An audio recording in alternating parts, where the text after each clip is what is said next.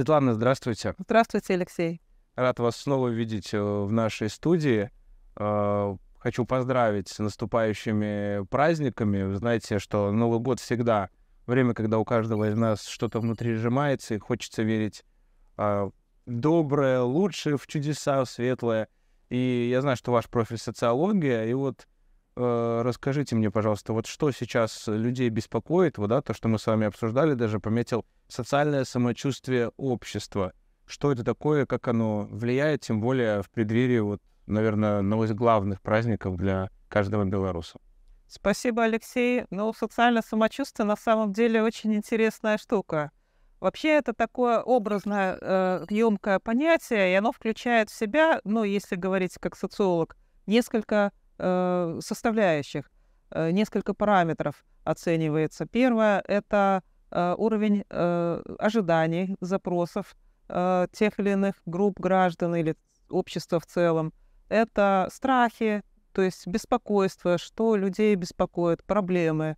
Ну и третья такая очень большая составляющая — это э, надежды, это доверие, э, уровень доверия основным институтам, государственным, социальным, политическим, ну и восприятие будущего. То есть насколько оно оптимистично, либо наоборот депрессивно. Ну вот от чего ждут люди? Вот вы первое сказали, что mm-hmm. чего люди ждут. Чего ждут? Потому что, знаете, общаешься со знакомыми иногда, и все, особенно зима, немножко такие, скажем, прибитые, депрессивные. Ты вот спрашиваешь, ну, а чего бы хотелось, чего ты ждешь? А я уже ничего не жду от своей жизни. Так на самом-то деле, чего ждут белорусы? Я бы сказала, что это характерная черта для определенной возрастной группы, когда ничего не ждут. И это, как правило, характерно, как ни странно, наверное, молодежи. Да. Это именно э, такой получается ход э, заинтересовать. Но раз ничего не ждешь, значит, можно чем-то заинтересовать. Ну а если серьезно, то ожидания но различаются в зависимости, конечно, от возраста, и у разных возрастных групп они, э, ну, немножко разные. Это молодежь э, ожидает самореализации, э, успехов, продвижения и на личном каком-то поприще в развитии, в личной жизни, и в профессиональном, в учебе. Э, для средней группы скорее характерно э, ожидание запрос вот именно на чудо, то есть на какую-то резкую смену своего социального вот этого самочувствия, состояния, статуса, обновления. Э, старшая возрастная группа, она больше ориентирована на благополучие семьи, близких, э, на собственное здоровье. То есть вот э, ожидания разные, а если говорить в целом об обществе, то, наверное, если выразить одним словом, его можно обозначить белорусским словом «добробыт». То есть это и материальное благополучие, и душевное спокойствие, э, душевный комфорт. Ну, смотрите, Светлана, тут я просто попрошу вас мне немножко уточнить, да, то есть ожидают, э, ну, понятно, там среднее поколение, но ожидают э, улучшения материального благополучия. Вот само слово ожидают, но это же они не, не будут сидеть и ждать, пока позвонит волшебник в дверь с кейсом, в котором миллион долларов, или они ожидают от себя каких-то действий, они ожидают от того, что а, государство им, работодатель каким-то образом поможет. Вот именно вот это слово ожидают. Ну, бывает, к сожалению, и такое, что ожидают волшебника на вертолете. А, но ожидания главным образом связаны, конечно, с государством, а, с э, политикой государства, с направлениями развития страны, конкретных отраслей, сфер, конкретных предприятий. А, и вот эти ожидания, как правило, связаны все-таки с внешней средой, как ни странно. Не внутренний порыв сделать что-то, добиться чего-то, доказать что-то кому-то, а э, есть у нас вот такие патерналистские э, ожидания, что мне сделают хорошо. То есть это государство должно? Да. да. Это вот по нашим опросам порядка 70% граждан, вот их установка плане ожиданий характеризуется, как вы сказали, государством не должно. Ну, вы как вы это оцениваете?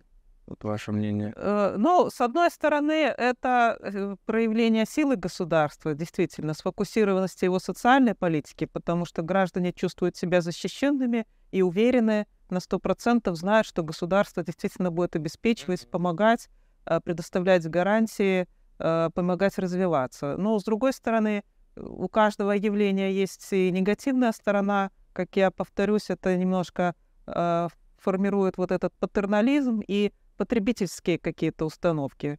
Э, перекос в сторону э, не что я могу дать, а что я могу взять.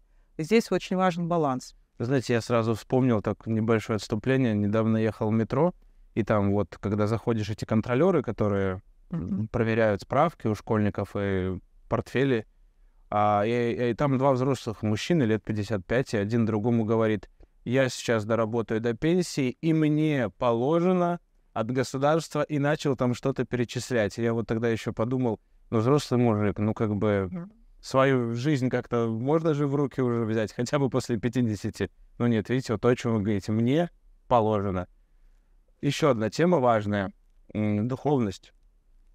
Кто-то говорит, что сейчас как раз-таки время такого я бы сказал, ренессанса духовности, да, что как бы прям очень много стало людей, которые интересуются религией, верой, вот чем-то таким напол- внутренним наполнением.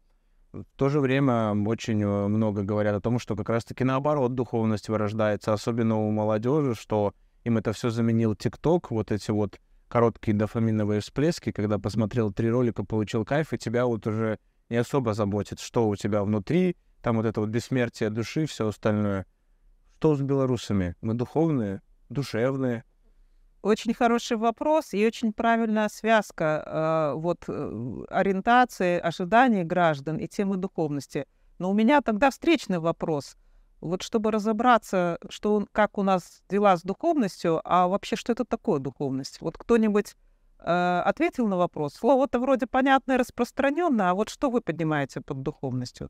Ну, здесь мне кажется, что духовность — это какие-то внутренние моральные ориентиры в первую очередь. То есть это когда ты там, может, отказываешься от чего-то ради того, чтобы помочь другим, чтобы, не знаю, там, ну, банально даже, да, не нарушать закон как-то, благотворительности поучаствовать, mm-hmm. то есть чтобы внутри себя чувствовать лучше. Это не просто пошел съел кусок пиццы или гамбургера, а именно что-то такое направленное на деятельность еще по отнош... на добро по отношению к другим людям.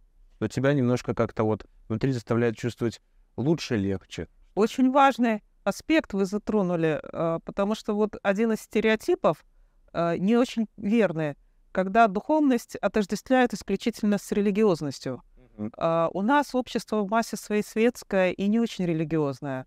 Но вот этот нравственный стержень, о котором вы сказали, он очень силен в белорусском обществе, и он основан все-таки на христианских идеалах, ценностях. И поэтому вот здесь очень важно э, понимать разницу между религиозностью, которая невысока, и вот этой нравственностью общества, которая, я считаю, все-таки белорусское наше общество отличает от многих других э, стран. А какие еще мы можем с вами отметить ценности вот для белорусского общества, потому что видим, что все-таки даже несмотря на то, что там у нас один континент с, Евро, с, с Европейским Союзом, но все-таки ценности отличаются. Вот какие особенности у наших людей? Да, сразу приходит на ум мир, да, какое-то спокойствие дома, спокойствие в семье. Вот что люди отмечают, что вы можете отметить?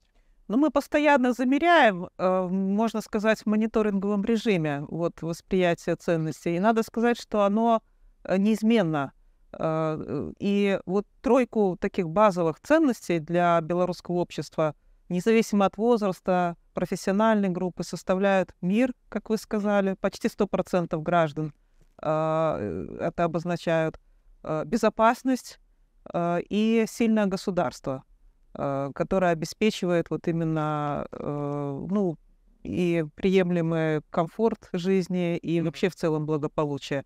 Это если говорить вот о коллективных ценностях. И вторая группа ценностей — это вот уже лично, что меня касается. И здесь тройка ценностей — это семья, э, дети, э, там, любимый человек, родители, это здоровье. Ну, конечно. Э, и вот общий душевный комфорт. И что отличает белорусское общество, что материальное благополучие, ну, деньги, карьера, они не входят в топ. Они близки, Э, к ну, топу, но в тройку ценностей не входит. Первое — это все таки то, что вот мы обозначили как духовность. Это семья, здоровье, душевный комфорт. Вы знаете, Светлана, вот я затронем тему еще вот духовности и религиозности. Просто я вот вижу периодически, что все, ну и пока это немного еще, но тем не менее есть какой-то в обществе, скажем, наверное, запрос на это обсуждение. Вот праздник Новый год, да, и э, вот насколько он, э, скажем, духовный, потому что бытует мнение, и оно, в общем-то, основывается на истории, да, что это в атеистическом Советском Союзе Сталин придумал праздник, чтобы сместить фокус с э, религиозного Рождества вот на такой просто праздник, где мы пьем шампанское, едим оливье, селедку под шубой. Вот как вы считаете? Ну, если чуть-чуть нырнуть в историю, все-таки Новый год связывают с именем Петра Первого, поэтому я бы не стала противопоставлять Рождество и Новый год. Но поскольку это семейный праздник, он действительно э, очень личный и, если применять это слово, духовный. Э, что касается вот религиозности э, и селедки под шубой, да, то вот здесь очень э, интересный парадокс белорусского общества, которое нам э, при встречах с иностранными, например, какими-то представителями экспертами, очень трудно объяснить. И они не понимают. Когда мы объясняем, что у нас верующих в Бога, э, ну, согласно опросам, больше, э, меньше, чем православных. То есть православных у нас почти в два раза больше, чем верующих в Бога. А при этом у нас верующих в реинкарнацию, учение переселения душ, больше, чем православных. Хотя э, да, вот это учение э, реинкарнации несовместимо вообще с представлениями э, христианства о душе. Это к вопросу вот об эклектичности, то есть вот такой, э, ну, гармоничности белорусского сознания, где уживаются разные элементы христианства, язычества, атеизма. И это нормально, это тоже особенность общества. А вот что касается Оливье, хороший вопрос э, применительно к, рели- к религиозности. А, ну, святая традиция, тазик. Тазик, оливье. Оливье. Бутылка кол- советского. Колбаска, да. А тем не менее мы как-то забываем, что э, Новый год приходится на рождественский пост. И, в принципе, оливье с точки зрения ну, христианских традиций нежелательный элемент на столе. А вот шампанское можно, потому что шампанское ну и вообще спиртные напитки — это э, не, э, скажем... В общем, призываем всех верующих не есть оливье, закупаться большим количеством. Лучше тазик шампанского. Вполне, вполне создаст новогоднее настроение. А чего вот на ваш, на, на ваш, вот, на ваш взгляд, на, основываясь на ваших данных, вот, боятся белорусы? Э, боятся? Ну, конечно, тут можно разделять тоже личный страх и такой вот коллективный, э, национальный, что ли. Э, личный — это в первую очередь все-таки, конечно, здоровье, благополучие близких. То есть основные тревоги связаны, как мои близкие, будут ли они благополучны, насколько позволит здоровье себя комфортно чувствовать и так далее. А в целом, если говорить в масштабах общества, э, наверное, основная тревога связана с сохранением мира, единства общества, э, основной страх, конечно, это страх войны, э, бедствий.